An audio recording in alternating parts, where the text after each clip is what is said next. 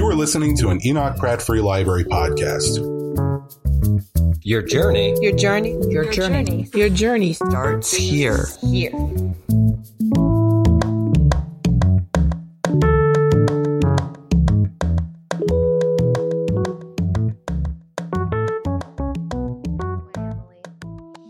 Hi, everyone. Thank you so much for being here on what, for what will be a really lovely discussion. Um, I always want to thank the Enoch Pratt Library for partnering with us throughout the pandemic. It has been an incredible bright spot for us to still be able to do these events uh, and still partner with the Pratt in in a similar but also very different way that we used to. Um, a few little things about the Ivy right now. The biggest thing is most of you will know Saturday is Independent Bookstore Day. We are so excited to be hosting a housewarming party for the Ivy. Um, it is outdoors um, and distance, and masks are required, but we will have a book sale and ceramics, and some lovely authors are coming to sign books, and it'll be a lot of fun. So that's on Saturday uh, from 10 until sundown. Um, other than that, we're open for open browsing every day, um, and no appointment is needed for that. So just come on in. Um, without further ado, I will turn it over to Sh- Shailene. Thank you so much. Thank you so much, Emily. The Pratt is always thrilled to be partnering with the Ivy Bookshop. And I know that for me personally, the Ivy's delightful newsletters and great customer service have been a comfort throughout the pandemic. Thank you so much to all of you for being here for this very special evening of readings and discussions to celebrate the publication of This is What America Looks Like. I have a copy of the anthology that I've been dipping into, and it's really a pleasure to read and a wonderful showcase of talent. And we do have copies on order for the Pratt Library, so you can reserve a copy to check out from us.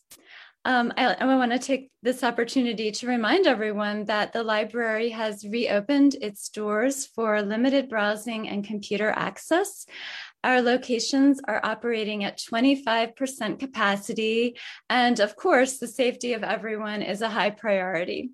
I also want to let poetry lovers and poets out there know that we're offering a poetry workshop this Saturday afternoon and you can find out more about that and other great Pratt virtual events if you go to prattlibrary.org. So now it's my pleasure to introduce to you tonight's moderator, Kathleen Wheaton. Kathleen grew up sorry. Um, Kathleen grew up in California, studied at Stanford University, and worked for 20 years as a journalist in Spain, Argentina, Brazil, Mexico, and Bethesda, Maryland. Her fiction has appeared in many journals and three anthologies, and she is a five time recipient of Maryland State Arts Council grants. Her collection, Aliens and Other Stories, won the 2013 Washington Writers Publishing House Fiction Prize.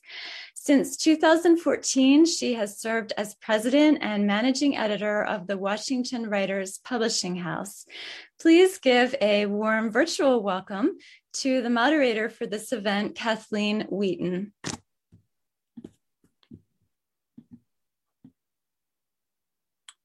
Hi, thank you so much, Shailene. Um, and also, uh, thanks so much to the Enoch Pratt Library for hosting us.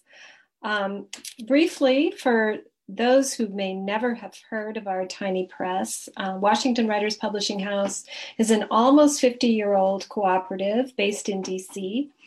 We hold an annual fiction and poetry contest every fall, which is open to writers and poets who live in the DC Baltimore area. The judges are all former winners, um, and each spring, two manuscripts, one poetry and one fiction, are selected to be published. So, our 2020 project, um, This is What America Looks Like, is a big departure for us. Um, it's an anthology with 100 poets and writers. We expanded um, to include all of Virginia and Maryland. Um, it was the brainchild of fiction editor Carolyn Bock. Um, this is what America looks like was a chant that she heard at the January 2017 Women's March, a sort of cri de coeur from those who were alarmed by what seemed to be the ascendancy of nativism, sexism, homophobia, white supremacy. So, this is what America looks like was envisioned as a joyful, diverse retort to all of that. So last February, um, the press decided to go ahead with the anthology, and Caroline was joined by Jona Colson as poetry editor, and they put out a call for submissions.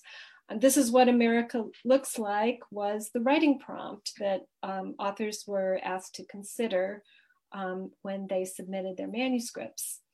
Um, about two weeks later, COVID 19 was declared a pandemic, and this was only the beginning of what um, turned out to be an extraordinarily difficult year, as we all know. I think it's often true that writers sit down thinking they know what they're going to write and then discovering that what has appeared on the page is completely different from what they imagined. And that was definitely the case here. Um, we had over 500 submissions, and the resulting book um, is not what we thought it would be, but it really is, I think, a mosaic portrait of this moment in time, this moment in our history. Anyway, I'm going to stop talking now and let you hear from four writers whose work appears in the book. After they read, uh, we're going to be discussing, along with Caroline and Jona, this literary moment. What is the creative state of our union? And I hope you'll join in the conversation by putting questions in the chat or on Facebook. Um, so we'll start out with poet Sarah Browning. Her books are Killing Summer and Whiskey in the Garden of Eden. She co founded and for 10 years directed Split This Rock, with which many of you are probably familiar. Her fellowships include um, ones from the Lillian E. Smith Center, the DC Commission on the Arts and Humanities, Yaddo, Mesa Refuge, the Virginia Center for the Creative Arts, and the Adirondack Center for Writing. So here is Sarah Browning.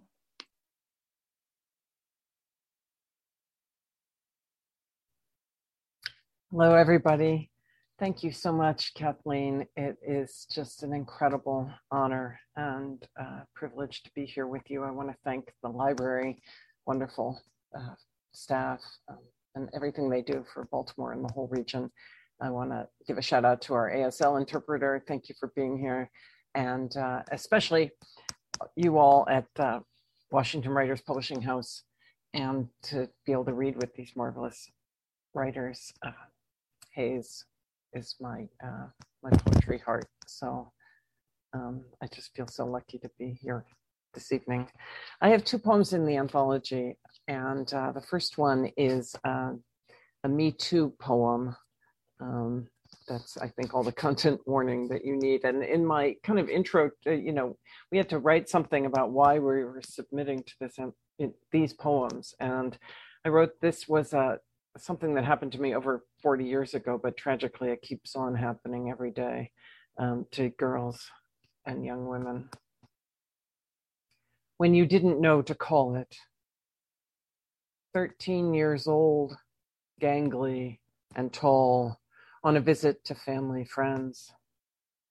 The oldest boy, 16, 16, walks in the living room and looks at you like that, and you freeze in fear and flattery. Are you pretty after all? When you swim in the creek behind the house, his hands are on you tits and crotch, crotch and tits. You don't know whether to paddle away or toward him. Did you windmill your limbs in the water, or did you? You whisper it to your sister on the drive home, and what is in your voice? Pride, confusion, shame, all these. Are you pretty after all?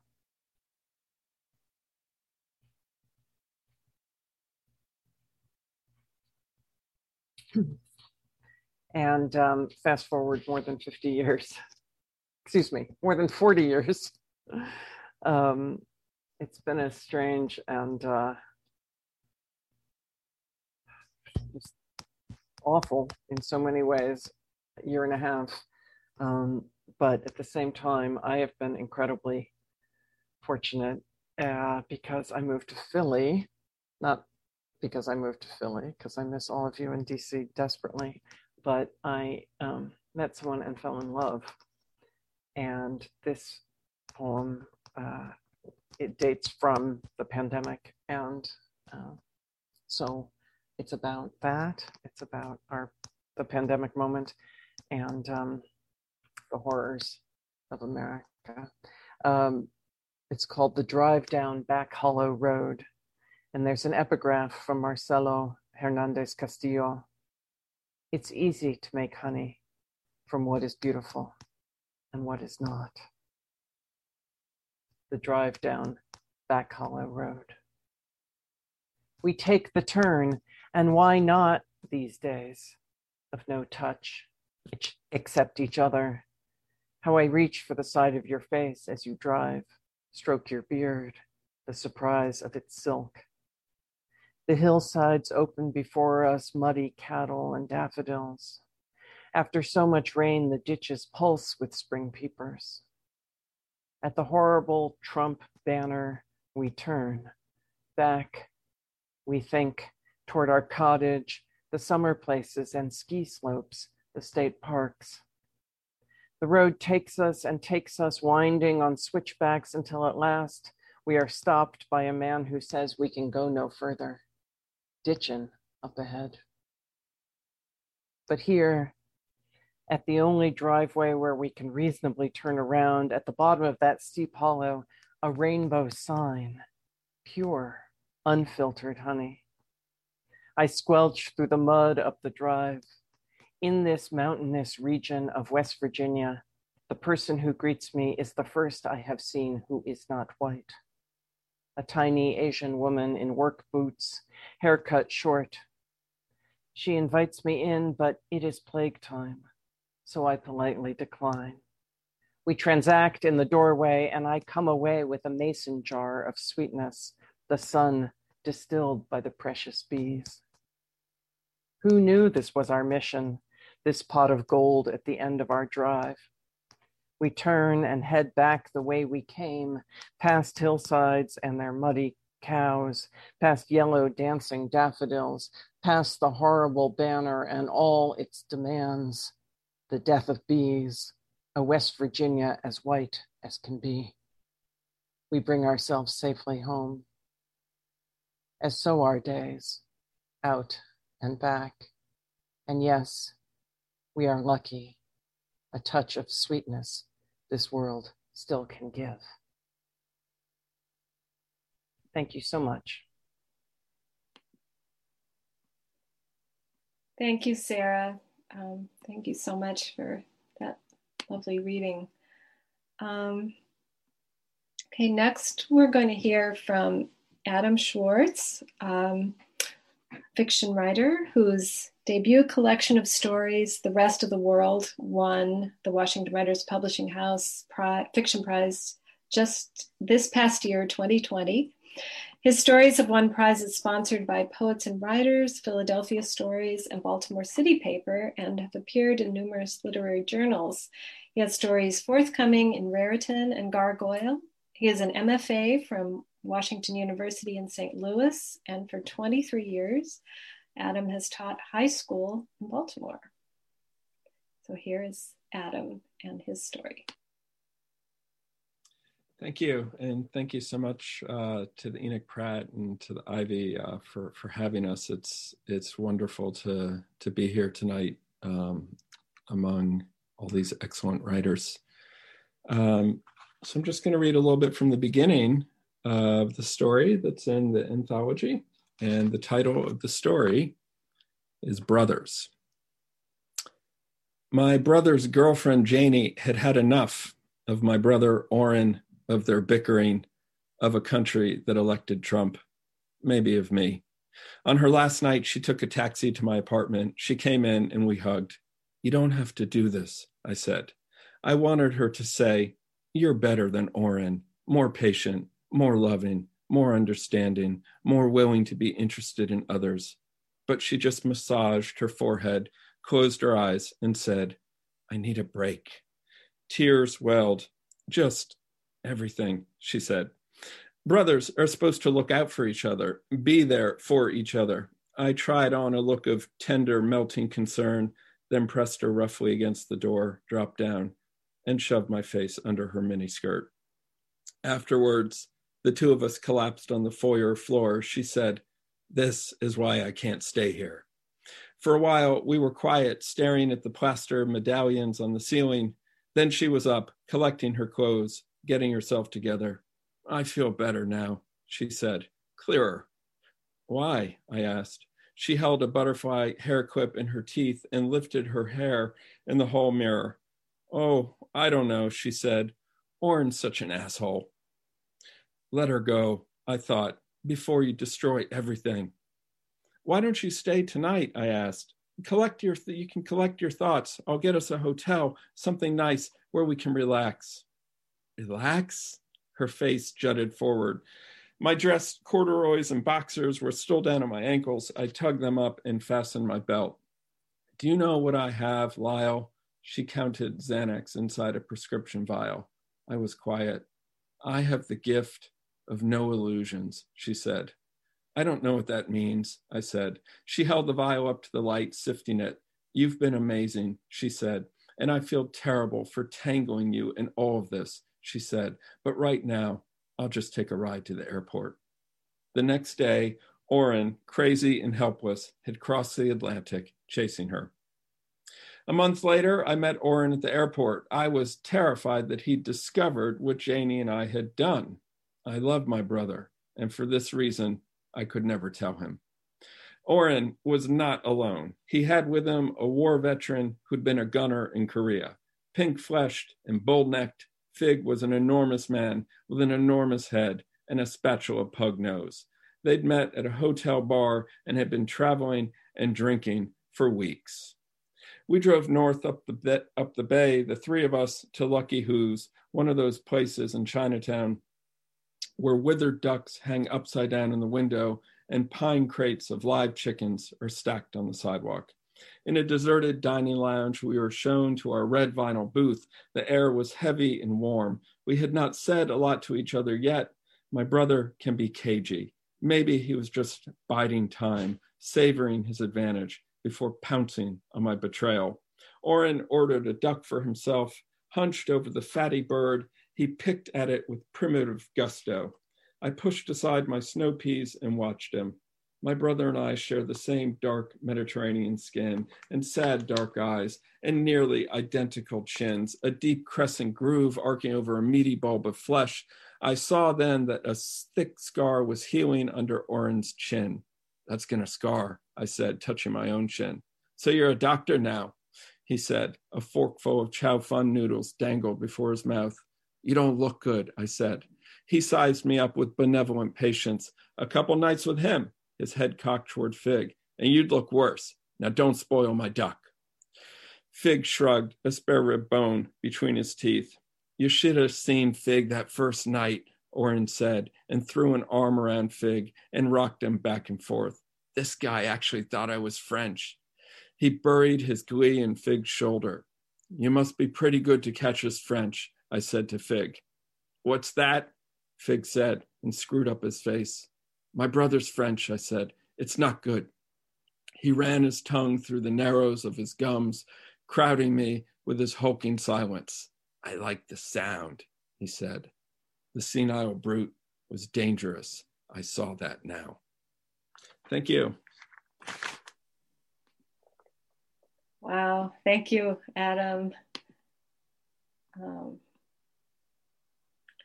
Okay, next we're going to hear from Hayes Davis, um, who's the author of Let Our Eyes Linger, Poetry Mutual Press, 2016.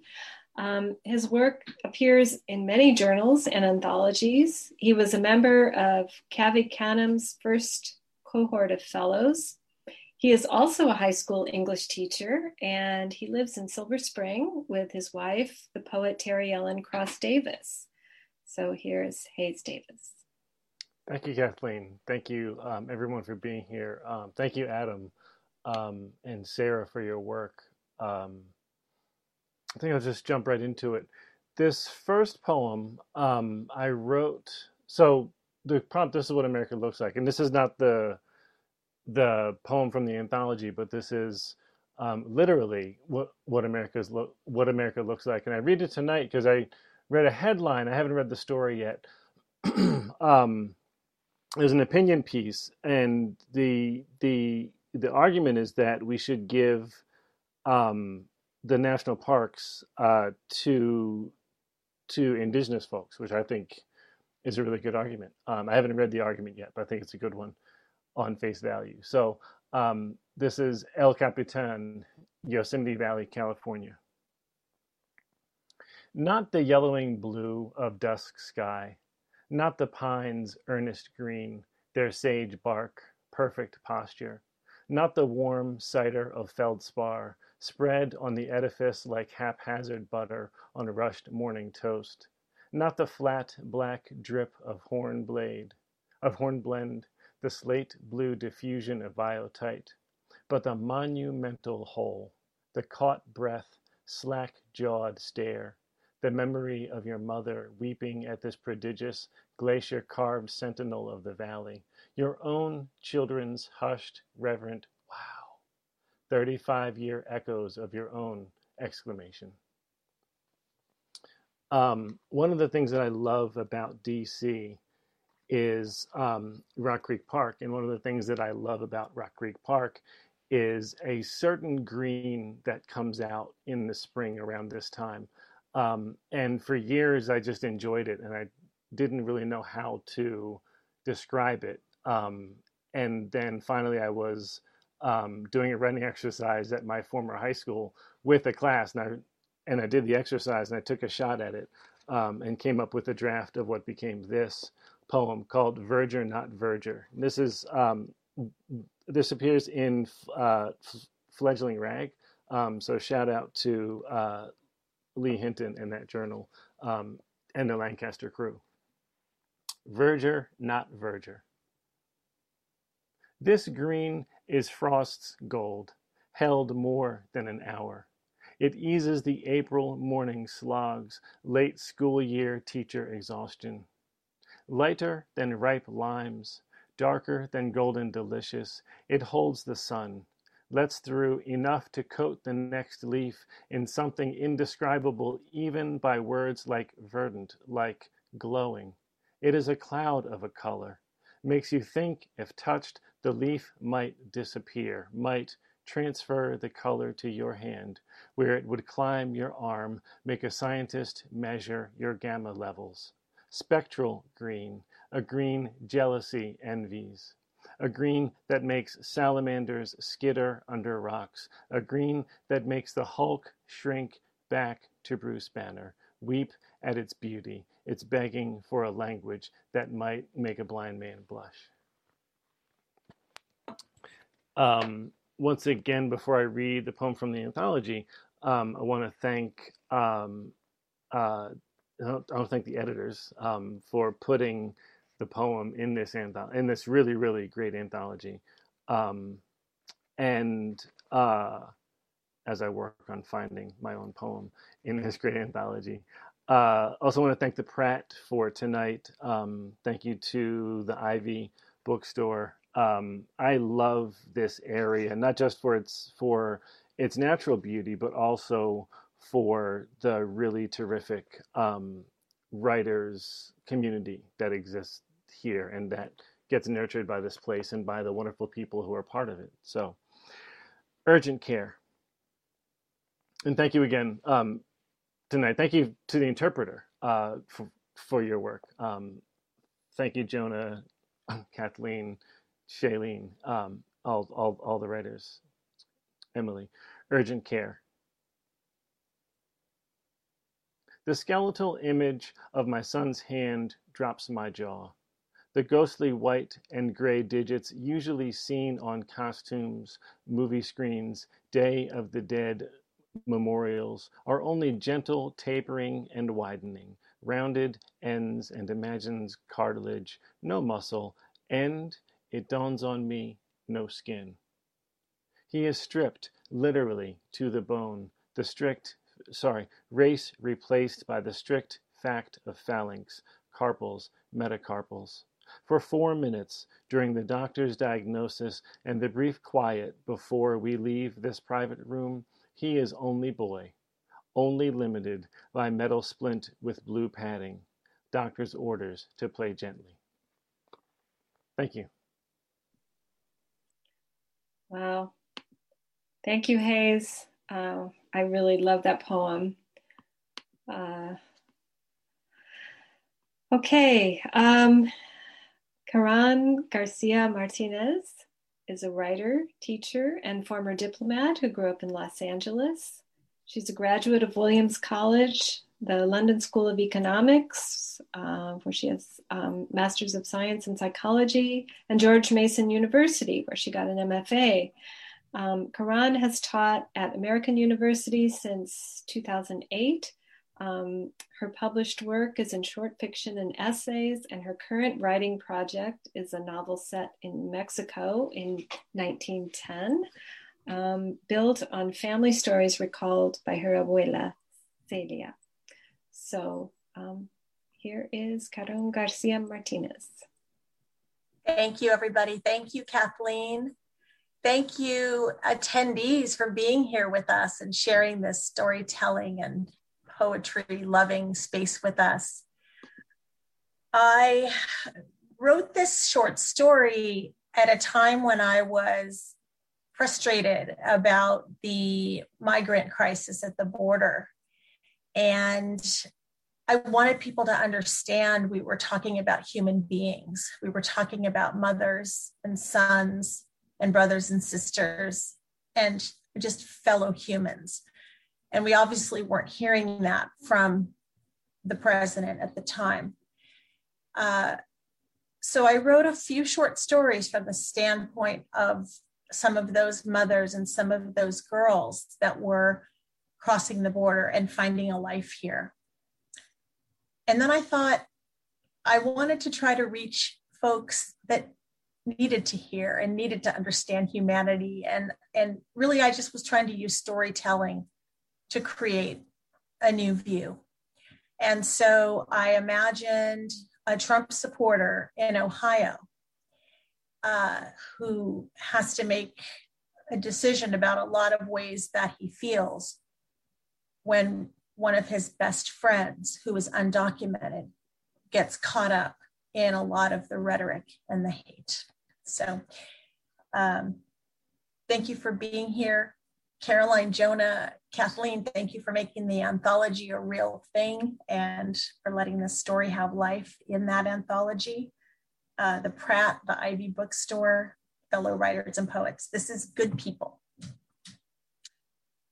I heard the news when Hal and some of the guys on the early shift came to the site that day in April, griping about being hungry.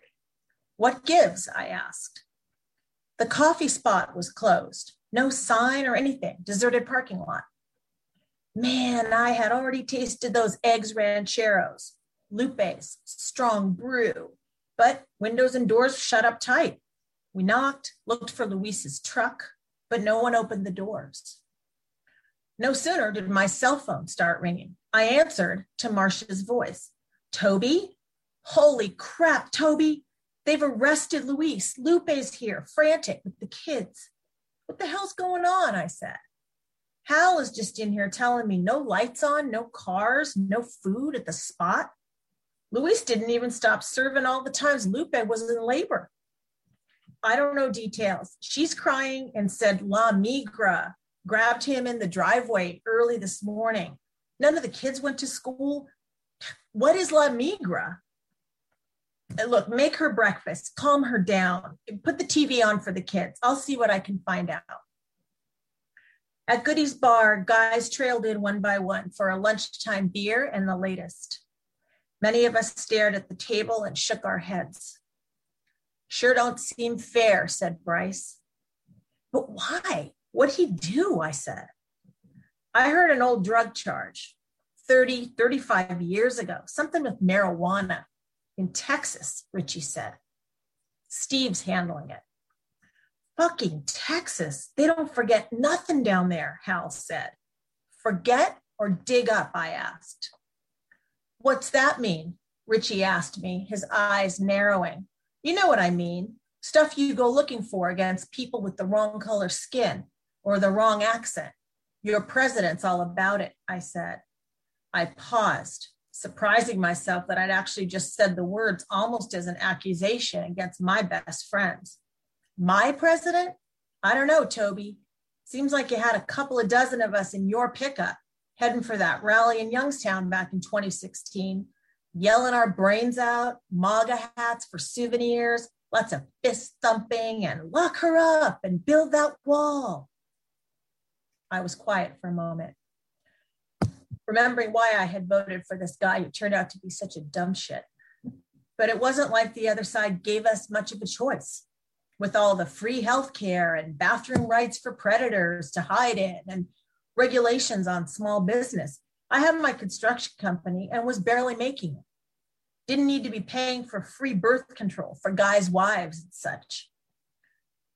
Maybe I did vote for him, I said slowly. Doesn't mean I like everything he's always on about in that Twitter now and how he talks about women or other veterans like us. Yeah, the insults on McCain and the way the farmers are hurting, Hal broke in on my thoughts.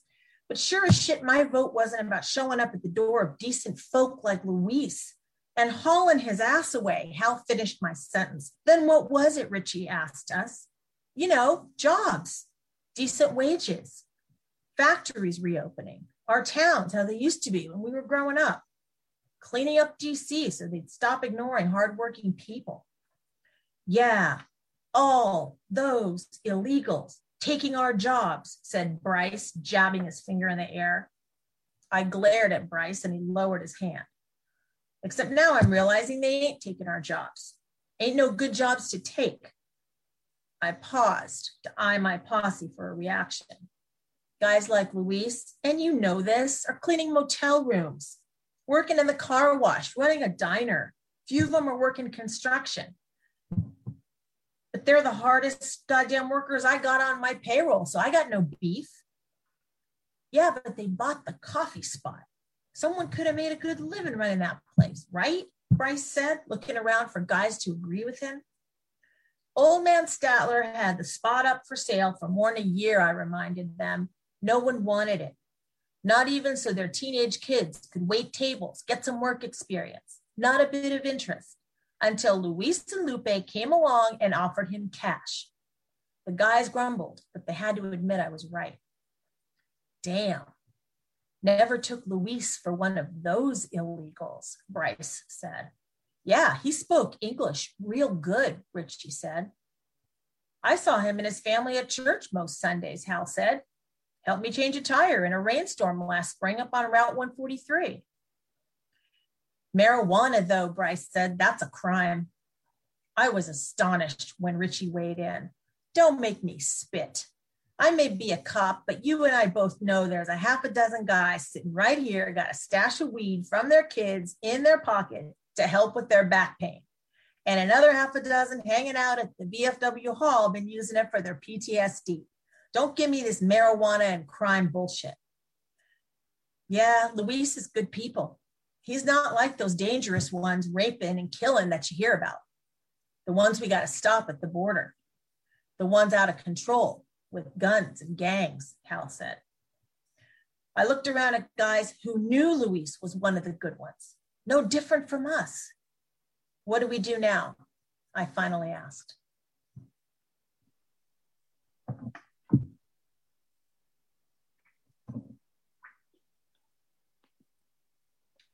Thank you, Karen. Um, I think this just illustrates what fiction can do, which is to um, enter into the minds of people that you never thought you could and to humanize and to make them sympathetic characters and feel compassion for, for them as well. And that's that is really what what um, writing can bring to this world. So thank you so much for for sharing that.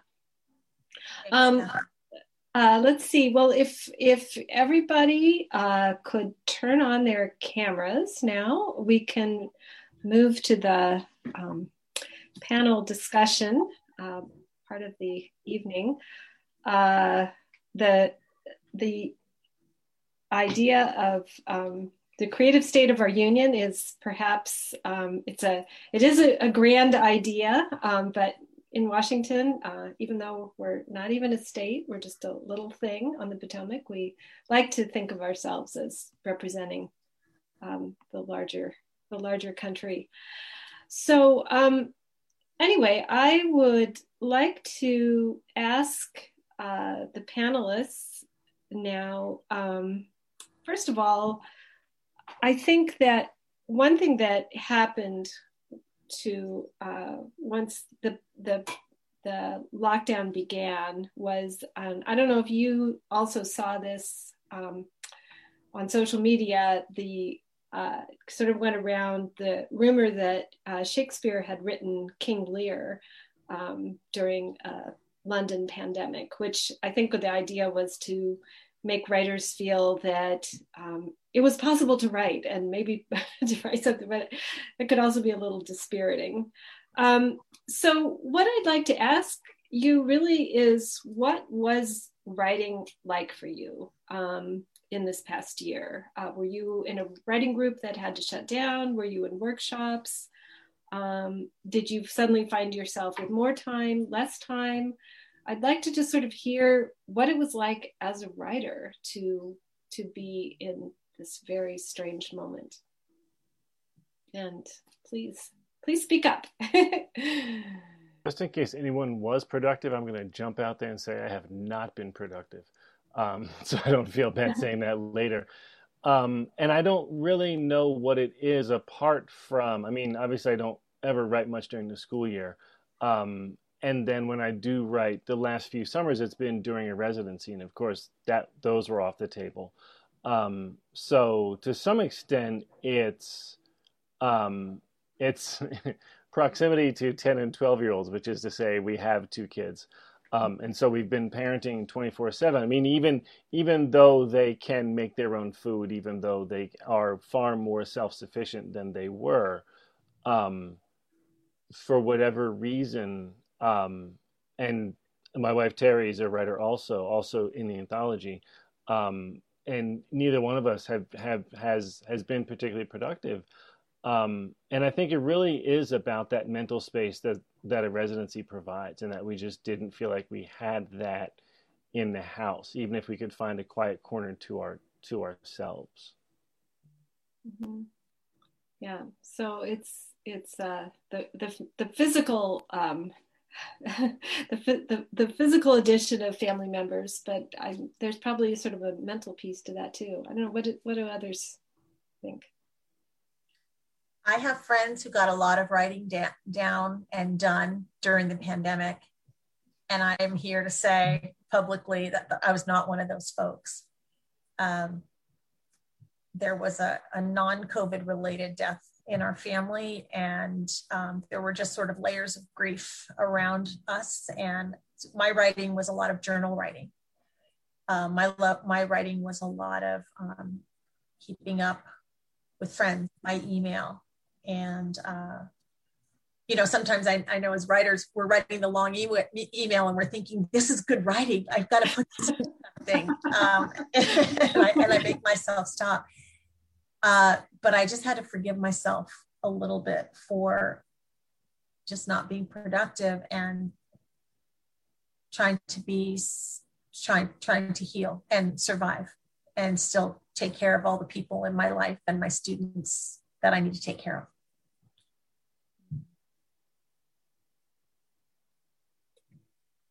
I'm very lucky that um, I've been in graduate school.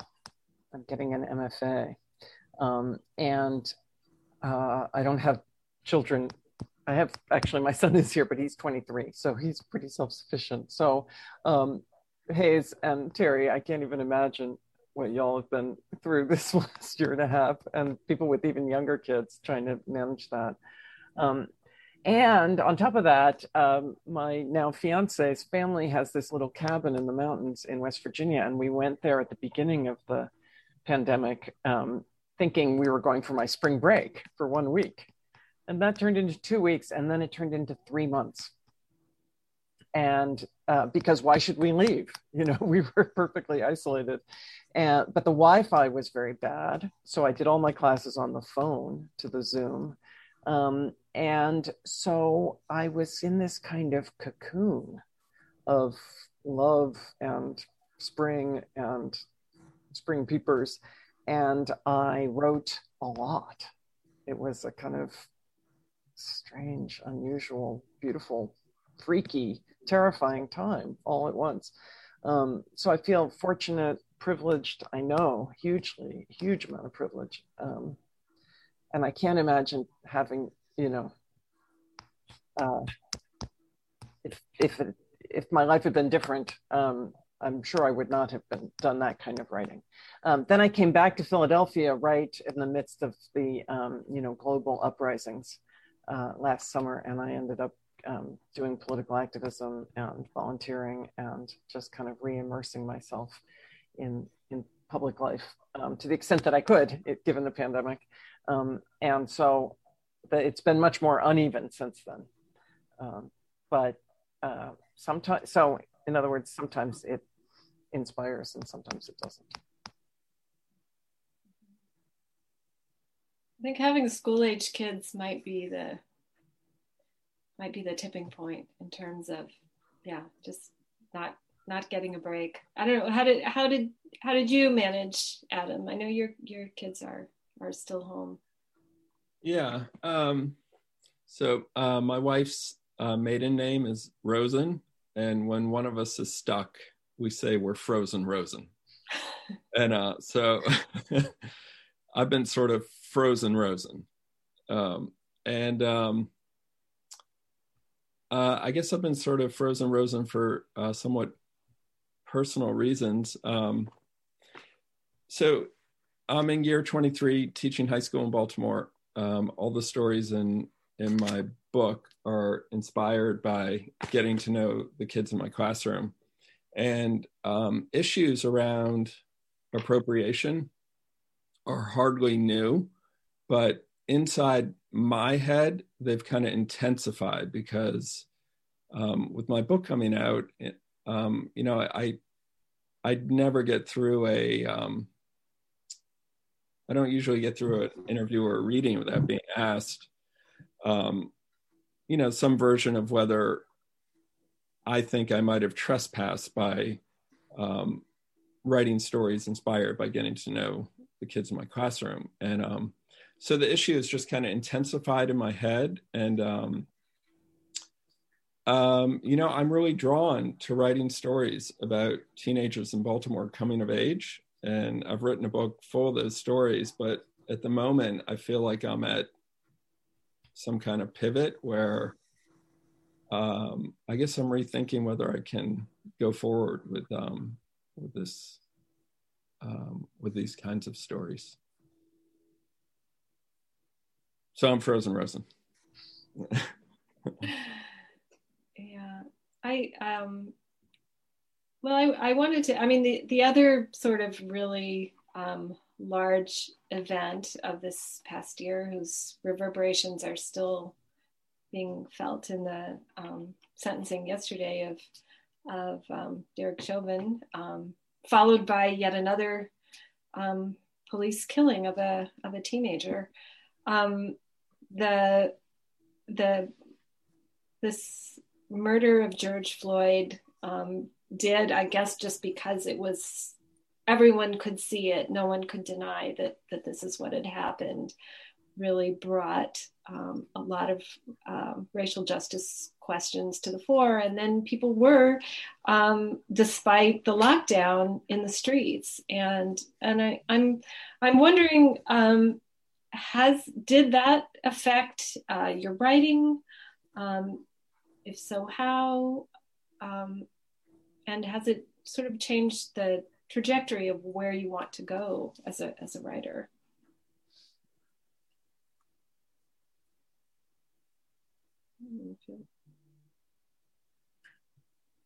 So I actually wrote something on Facebook um, saying, okay, I'm off the floor and I'm back in the game.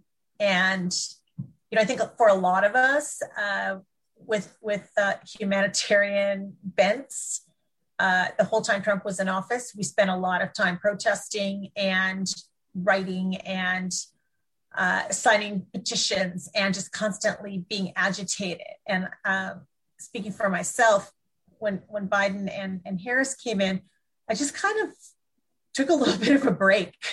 I just thought, okay, grown-ups are in charge, people with ethics are in charge.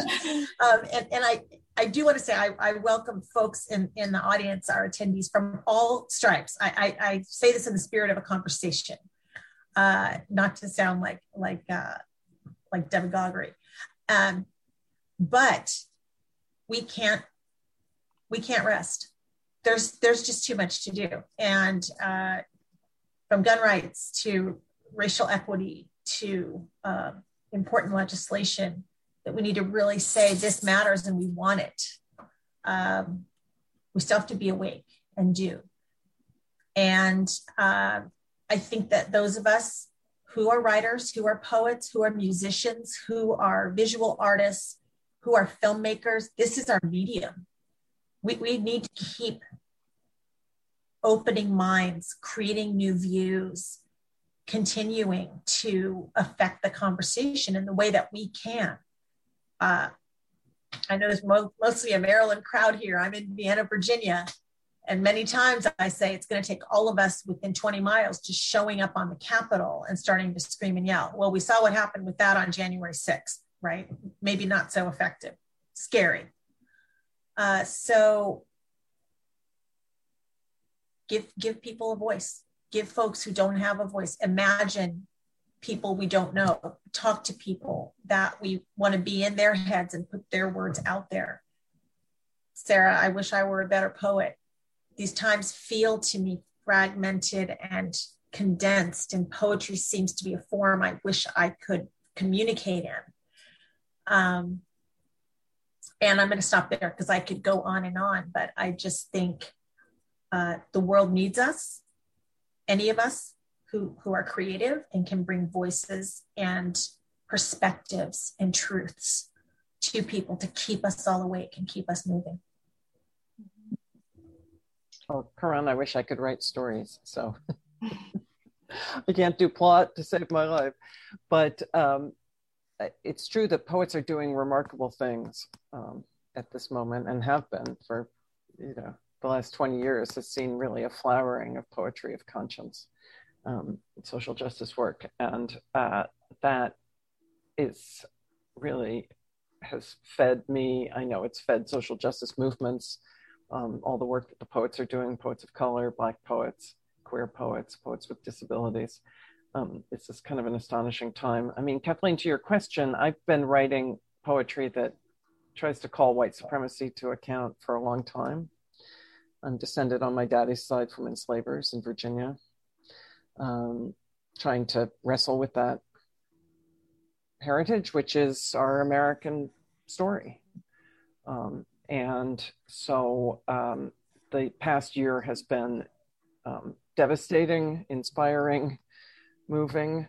Um, I've right now working on a longish poem about another police shooting that hardly got any attention um, beyond the area in Los Angeles. I don't know how, you know, it just was one story that I saw of a man named Dijon Kizzee who was stopped for riding a, his bicycle on the wrong side of the street. Mm-hmm. And in the poem, you know, the uh, the sheriff said, "Well, it's a it's a bad neighborhood. It's a war zone." Yeah, you're left with nothing. I was left with nothing but but I mean sarcasm, because the horror, you know, to, I've like exhausted the horror. So that's part of the struggle that I've had is how do we find language as uh, Karan was asking, you know, how do we find imaginative language for what is a just bare horror. Uh, and, you know, I'd like to toss that to my fellow poet Hayes, who, who does that, manages to do that. Um, and I, I would welcome to hear his thoughts. Yeah, I um I have not tried to write. Um, I mean, you know, urgent care. I didn't talk much when I read the poem. Um, came to me in a flash, kind of the moment of the poem. Um, my, I was coaching my son's soccer team, and he broke his finger um, while I was playing with this with his sister in between quarters on the sideline, not actually during the game. But we're there in the room, and I'm looking at his at the X-ray, and I'm realizing that there's no that there's no skin on his hand in this moment, um, and I have written about him and my daughter in school. I guess some of why I haven't written more is that I recognize not I recognize, but I have a certain level of privilege, right? We drop them off at school. They go to an independent school. We drop them off at school. We were all home. It was always birthday watching what happened at the Capitol. And so and I don't know, there's a part of me that that that feels a certain way about saying this, but I have a certain amount of privilege in distance from things that are happening that might make me right if I were more proximate to them. If I had gone to a, a, protest, I would probably start feeling a certain way, start having language in my head. Um, but I went to one that students at the school where I teach organized. Um, but you know, school is in Northwest DC. We walked down Wisconsin Avenue. It was not. It was. I never felt in danger. Um, and so, when I come at race in my writing, um, I don't have. It's. CC, put me on the spot.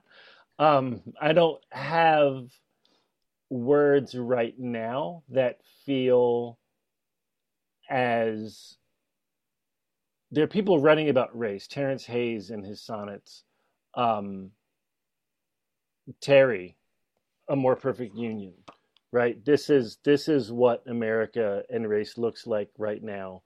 Um, this is you know that's that's that that's a voice, Sarah, to answer your question Teri's is a voice that's handling that that's that's relevant now. And the funny thing about publishing is, you know, we got the call around New Year's that she had won the contest, and the book comes out like a year later, and so she's starting to wonder, is it going to be relevant? Is it going to be relevant? And then it is, because it's going to continue to be relevant.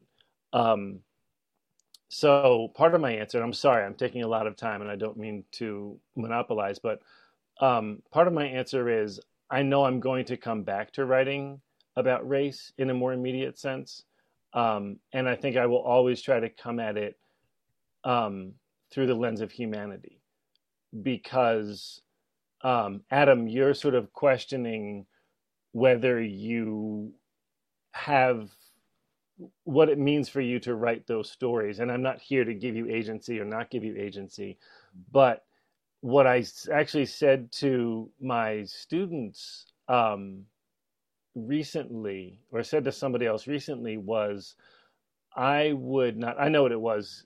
Um, we had a guest at school today talking about writing from different perspectives. And this is somebody who believes that a lot of different people can write from different perspectives if they have lived that perspective long enough to understand. If if they have been in in proximity to that perspective long enough to understand the nuances and subtleties that get lost when people write about a different perspective and don't do it carefully. So, my one single person answer to you, Adam, is I would love to read those stories because I, you you you would you can write those stories having taught those students better than I can having not taught them. For what it's worth, my individual answer. Um, that was long and rambling, and I apologize. thank, but... you, thank you for that. I, I appreciate you saying. Yeah. Well, there there is something too. I think about, uh, and some some writer. I think probably most writers need a certain distance or a certain period of digestion, maybe. Um, Caroline and I were talking the other day about um, Irene Nemirovsky's book Suite Francaise about um, fleeing the Nazis um, in Paris, and she was writing this as she was actually fleeing, um, and she was she was later uh, arrested and and died um, in a in a um, Nazi camp, um, and her daughters found these notebooks that she was writing as it was happening. But I think it seems that for many um, writers, there needs to be a kind of period of of digestion and and contemplation. Um, that sort of uh, goes to my next question, which is also something that uh, Caroline and I were talking about um, in terms of the pandemic. Um,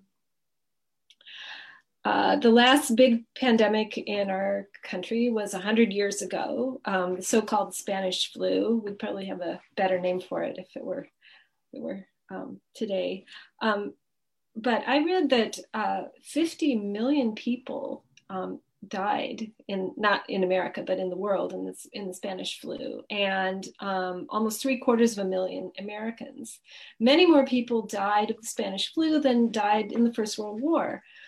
But uh, we have so many works of art about the First World War, and there's really, we couldn't think of anything that addresses the, the, the pandemic. And it's like it just vanished. And I guess my question is, what what do you think about this pandemic? I mean, now we're we're emerging from it. It looks like it's eventually going to fade. And what what do you think about that as a as a, a, subject for art and and why do things like this tend to disappear i guess that's my question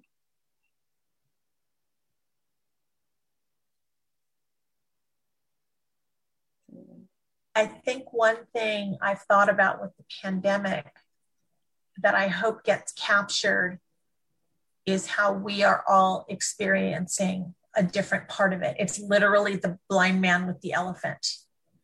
Uh, I may be feeling the trunk and someone else a foot and someone else an ear.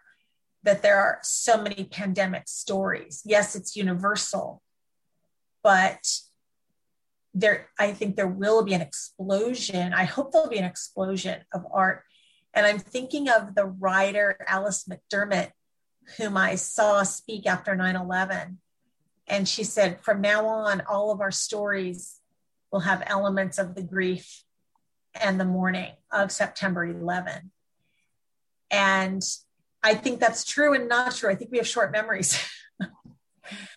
and uh, and so I wonder about the pandemic for some folks that have gotten richer and have just baked and lived in their homes and not had to commute and just walked in beautiful neighborhoods every day really hasn't been that bad. They're just kind of angry that they haven't been able to take a trip. Um, for others who have lost numbers of members of their family who don't know when they'll work again, who who have long haul symptoms, who lost businesses, uh, this this will be life altering for them. And and so i think we owe it to our civilization. I think we owe it to ourselves. I think we owe it to the people who will come behind us uh, to write about this. And, and you're right kathleen i don't even really remember learning about the spanish flu in school. And i could tell you dates and historical events up the wazoo but i, I it was just kind of a blip. Mm-hmm. Uh, I think we can learn. I think when we learn about the hubris that that our, our leadership, unfortunately, in this country, with which they approached it, the, the disregard of human life, we better write about this. We better write poems and and and publish uh, stories and make films and documentaries and write songs because we need to. We need to we need to learn from it. We need to honor the people that aren't here anymore the dreams lost and the way forward.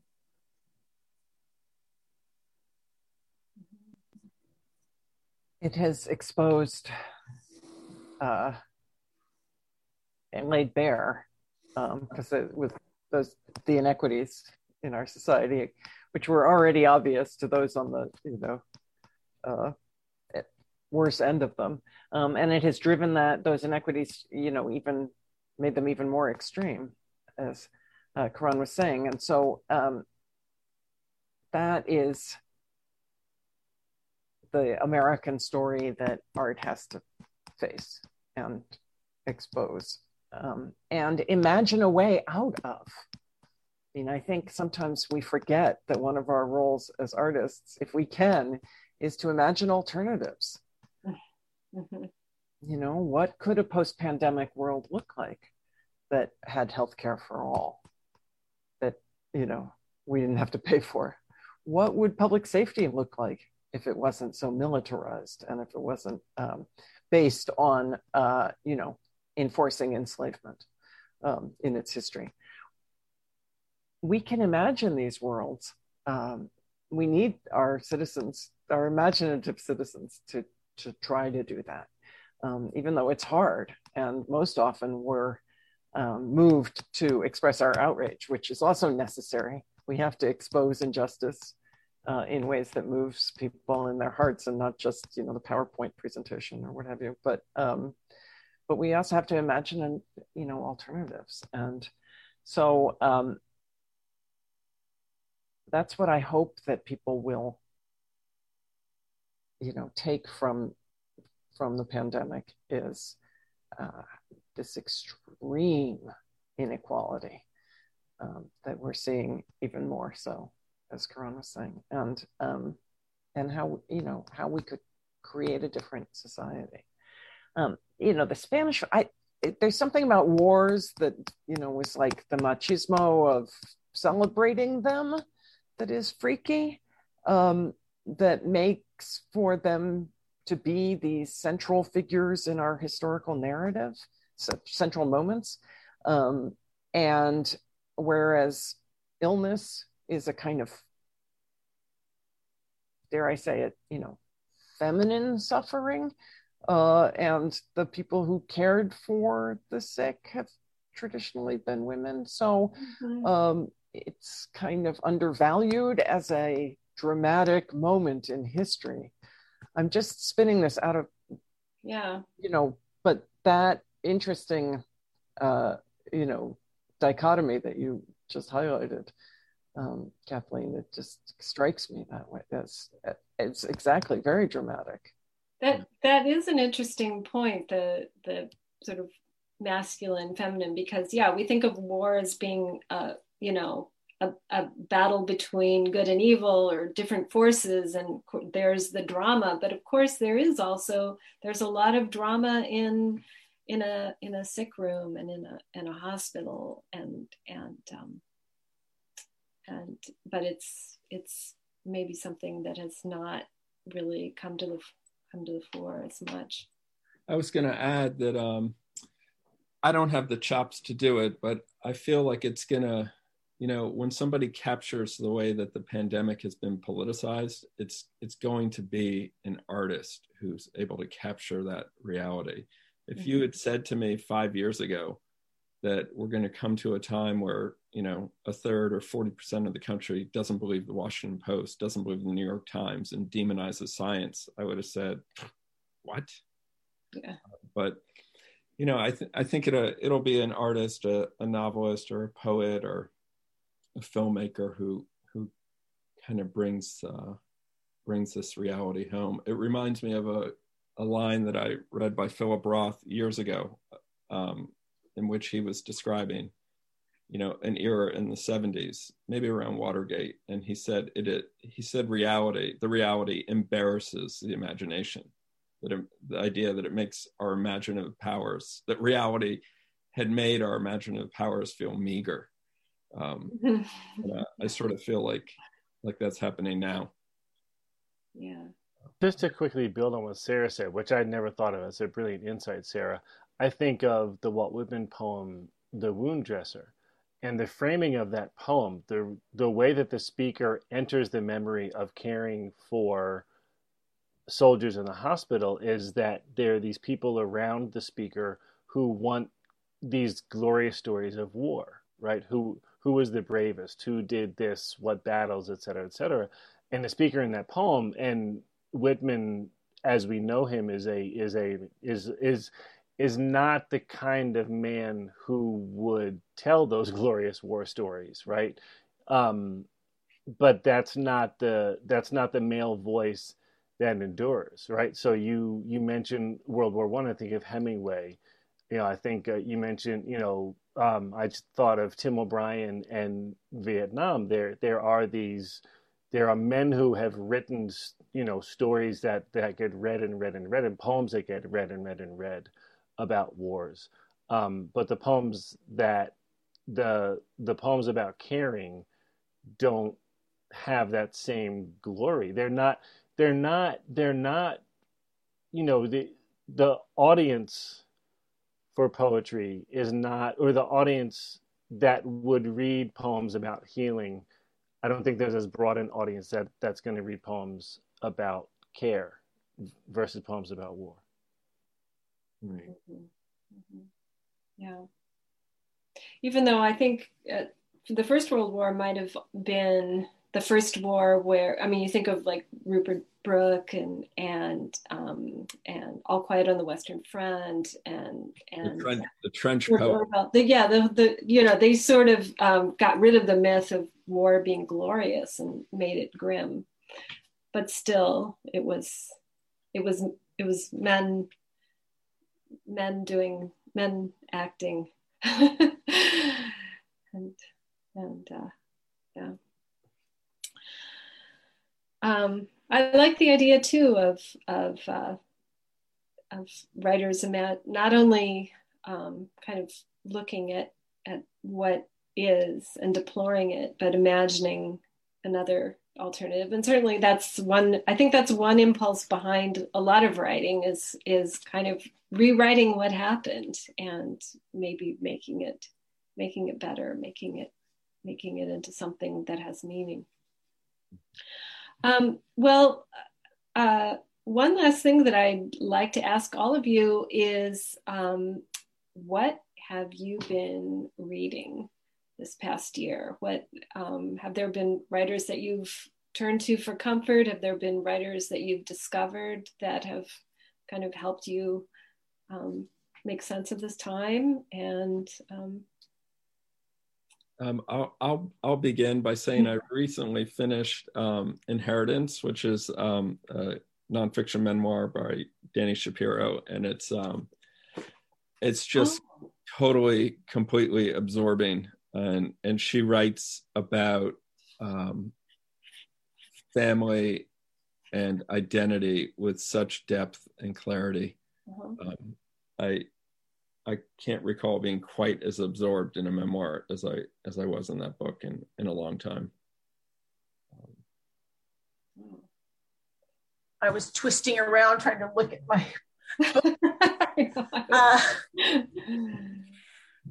I, I, mean, I hate to keep returning to this. I think just because I've been ruminating and trying to make sense of grief and loss, uh, and and we read we meaning my book my book group um, shout out to one of my college friends who's from book group and got my quick note hey there's no book club tonight so come yeah.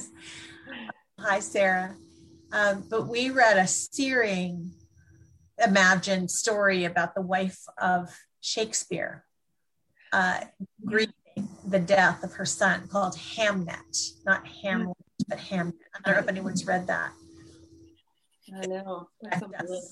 That book just wrecked us. Um, I, I have a I have a writer friend who raves about that book.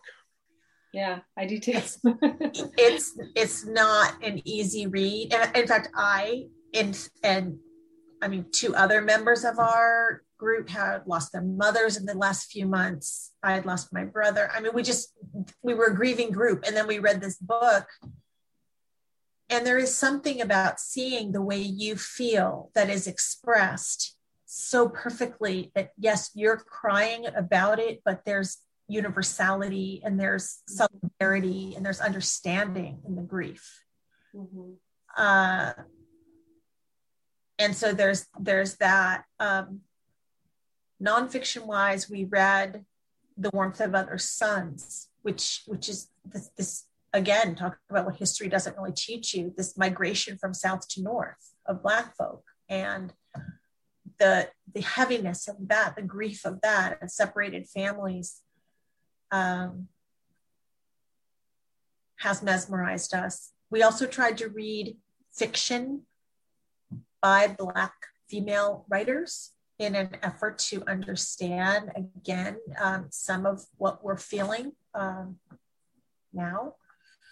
Uh, and in that spirit, we read something called Girl, Woman, Other by a British writer. And that's why I was craning my neck to try to see it. Um, if anybody remembers, she's British and it's it's one of those books you almost have to get used to how she's writing it because it's very stream of consciousness.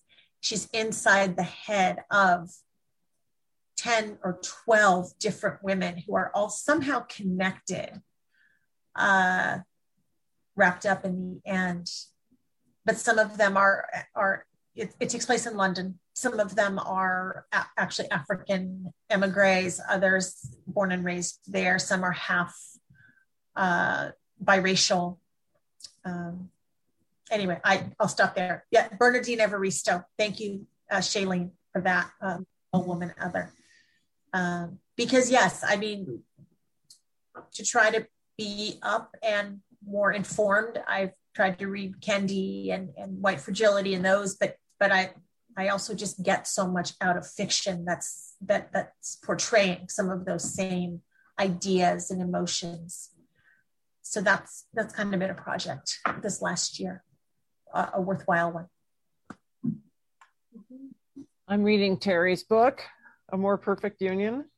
Um, that's his wife, um, Teri Ellen Cross Davis, and uh, it's stunning and so important. And um, another DC poet, Taylor Johnson, um, their uh, book is called Inheritance, um, also really moving. And um, the novel There, There by Tommy Orange, um, who's a native writer from Oak, or well, the book's set in Oakland. Um, Yeah. And it's about kind of the urban or urban uh, native experiences. Really powerful. Um, I also read the newspaper um, and uh, I read the New Yorker and um, other literary journals. Um, but I, I like sometimes um, just I need you know to read something that is not uh, before I go to sleep. I have to read something that isn't going to keep me up all night. Um, so um, sometimes like the artists profiles in the New Yorker um, are are comforting to me. I agree. They're good, but they're they're not they're not so riveting that you can't you can't. Or, or well, they're not, or you know, artists of the past. So. I can't. I can't do anything about the, right. the you know the political struggles of 75 years ago. I mean, expose them, but you know, um, that is helpful. Yeah. Just a quick addition. Toi Derricotte's new and selected poems called I, like the letter I, Ah, um, is really good. And this is not new, but there's um, there's an anthology by the Carolina Writers Collective, led by Leonard D. Moore. He's the editor, and I've just we we it's not too old. I think it came out in the last few years. Really, really good anthology. Um, I wish I had the title, but it's but it's the it it's the North Carolina Black Writers Collective. okay. I'm gonna I'm gonna put all these in the in the chat. Um, so yeah, I think um, well it's it's interesting to to go back to to books, I think in in moments that are difficult to go back to to books that are reassuring and and and uh, I, I I do think that that pretty much everything is, no matter what the um, purported subject is, tends to be about the time in which it's written. And um, I found, I read, uh, um, it's, it's quite long, although I, I enjoy it very much, um, the last volume of Hilary Mantel's um, trilogy um, about Thomas Cromwell. And um, I just, I just couldn't help but see that uh, Henry VIII was so like Trump. And I, I felt that as she was writing it, that Trump and Boris Johnson must have been in her mind. But, um, anyway, uh, Caroline and, and Jona, would you like to um, come out on stage? and uh, you, is there anything you'd like to say about the anthology or uh, comments you'd like to make about our conversation? No, I mean this has been a great conversation. Uh, I I I am so enjoyed just listening to everybody's point of view. That I've I've uh, thought so much about where um, how we write during the pandemic. You know how we as artists think about um, the social upheavals, the racial reckoning that we're going through. Um, when are we going to be ready to write about it? I mean, I, I'm grappling with it as a writer too. I think I wrote in the chat that um, I uh, was in New York City during 9 11, and I never felt I could write about it. And somehow, in this moment of the pandemic, I finally feel I can write about 20 years ago, which I thought I would never be able to write about that. The time um, uh, that I worked in Midtown Manhattan and you know had um, my husband at the World Trade Center at 8:20 that day uh, just missing the planes. You know, that moment where you just think your life's going to end, and then it's a miracle that it doesn't. And then what happens? I always think of the Ray Carver wrote a poem at the end of his life called Gravy. That it was just that he got he got to to live just to, uh, to see you know his work completed, and that was gravy. And mm. sometimes I feel like the last 20 years was that for me, which I know sounds odd because I'm planning to be around a lot longer. um, but this has been so eye-opening for me. Jona, uh, what's your what's your thoughts?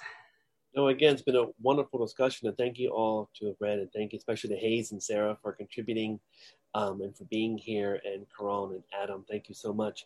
And again, you know, with with this book, when we were reading the submissions that were coming in, uh, kind of going what Caroline was saying, um, to respond to a moment so immediately, or at least what we received was so palpable and so immediate for what was happening in our national narrative that we were just all so impressed um, by you, by the writers, for giving us such work and for this discussion this evening. So thank you very much. Yeah. In addition to adding my thanks, I would not be a good son if I didn't shout out my mom, Beth Bader, for coming to the reading. Thank you, mom. Oh, thank you, mom. I think my son and my honey are on too. So, uh, but I want to give a special um, thanks to the editors um, of this anthology and uh, Jona in particular as the poetry editor. Um, is the one I've had the most contact with and has just done amazing. I mean, those of us who've put on programming and you know organized pub- events and publishing, we know how much chasing after writers entails. And um, Jona, you've just done an incredible job, and I really want to thank you. Um, I feel so like treasured, which is what we, you know, we always want each other to feel treasured, and that's how I felt throughout this process. So thank you. Oh. I have to say, the ha- one of the happiest days of my life is when we all met about the anthology, and I had just originally thought of it as a fiction anthology because that's what I write. And Jona said, "What about poetry? Is there any room for poetry?" And I was like, "Oh, there's always room for poetry."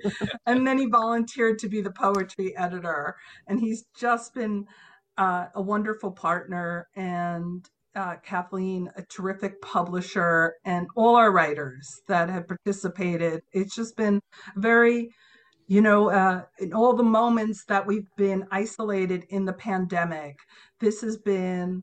Um, and, and tired and exhausted. This has been the most invigorating experience. And I think we even saw that tonight, where, you know, uh, uh, to to open up to and, and share our stories about our struggles to write or how we're writing differently or new um, at this moment. Um, you know, I hope it. I hope it encourages the people who are watching to write, um, and I hope it encourages us to write because the world needs artists. I mean, let's just be frank. The world needs us, no matter what they think. They need us, and we need our libraries to uh, so that we can always have access to books, um, no matter how rich or poor we are. Um, and so, thank you, Shailene and Tracy.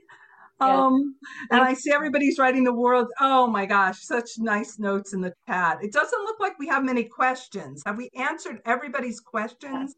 Anyone have any more questions? Yeah, yeah. I think uh, we're we're on for just a few more minutes. Yeah, yeah. Well, I just want to say there there was. I mean, putting the book out was um, a little bit of a roller coaster, and there was a moment when, uh, you know, the the the pandemic was. It seemed like this was really um, going to be something that was going to keep us home for quite some time, and then there was the all the the political upheaval and the protests, and we just started thinking this is such a frivolous thing that we're doing and we, we we should maybe just scrap it and and you know do do something more meaningful like write write more postcards to get out the vote.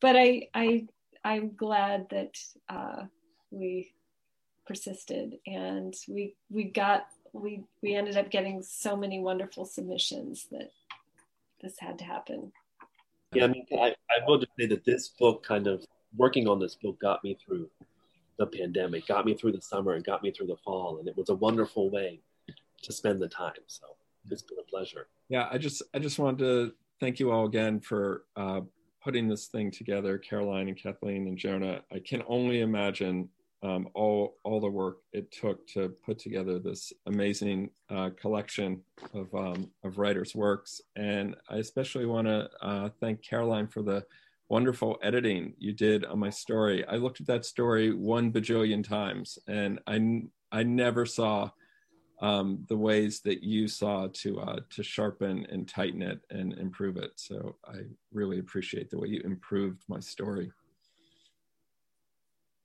Here, here.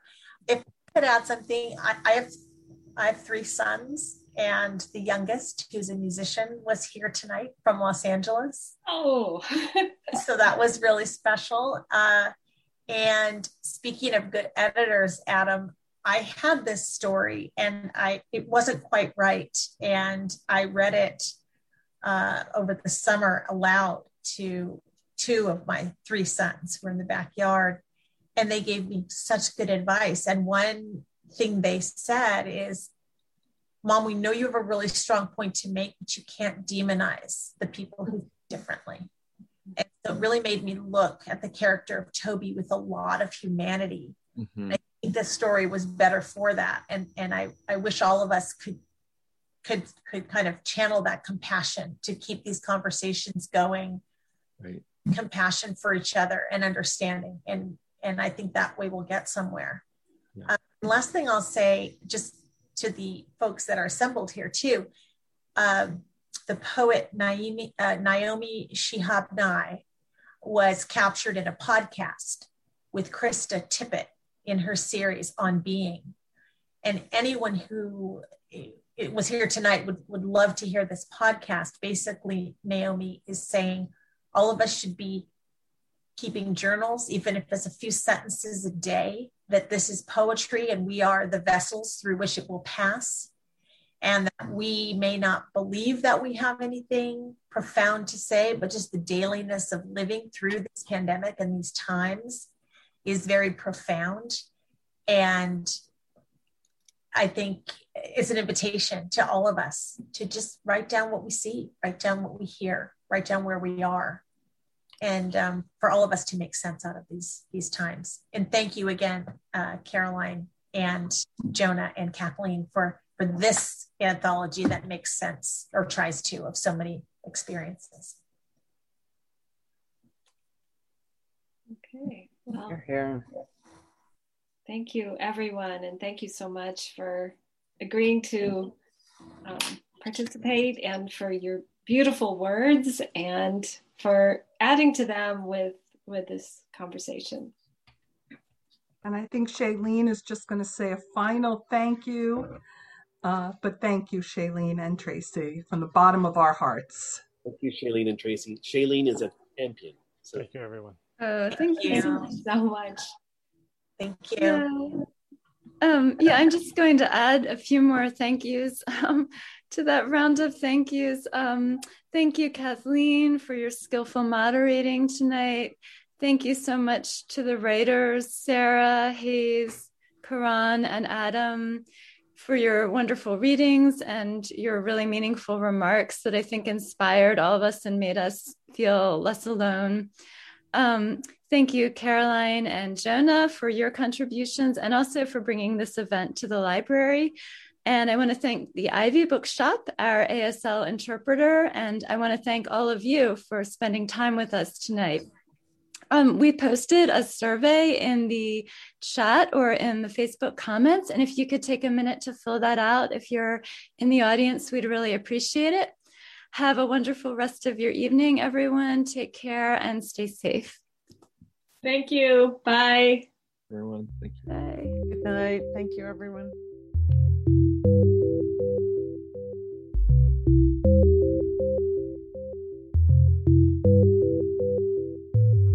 This podcast is a production of the Enoch Pratt Free Library and the Maryland State Library Resource Center. For more information and to access more library resources, please visit prattlibrary.org.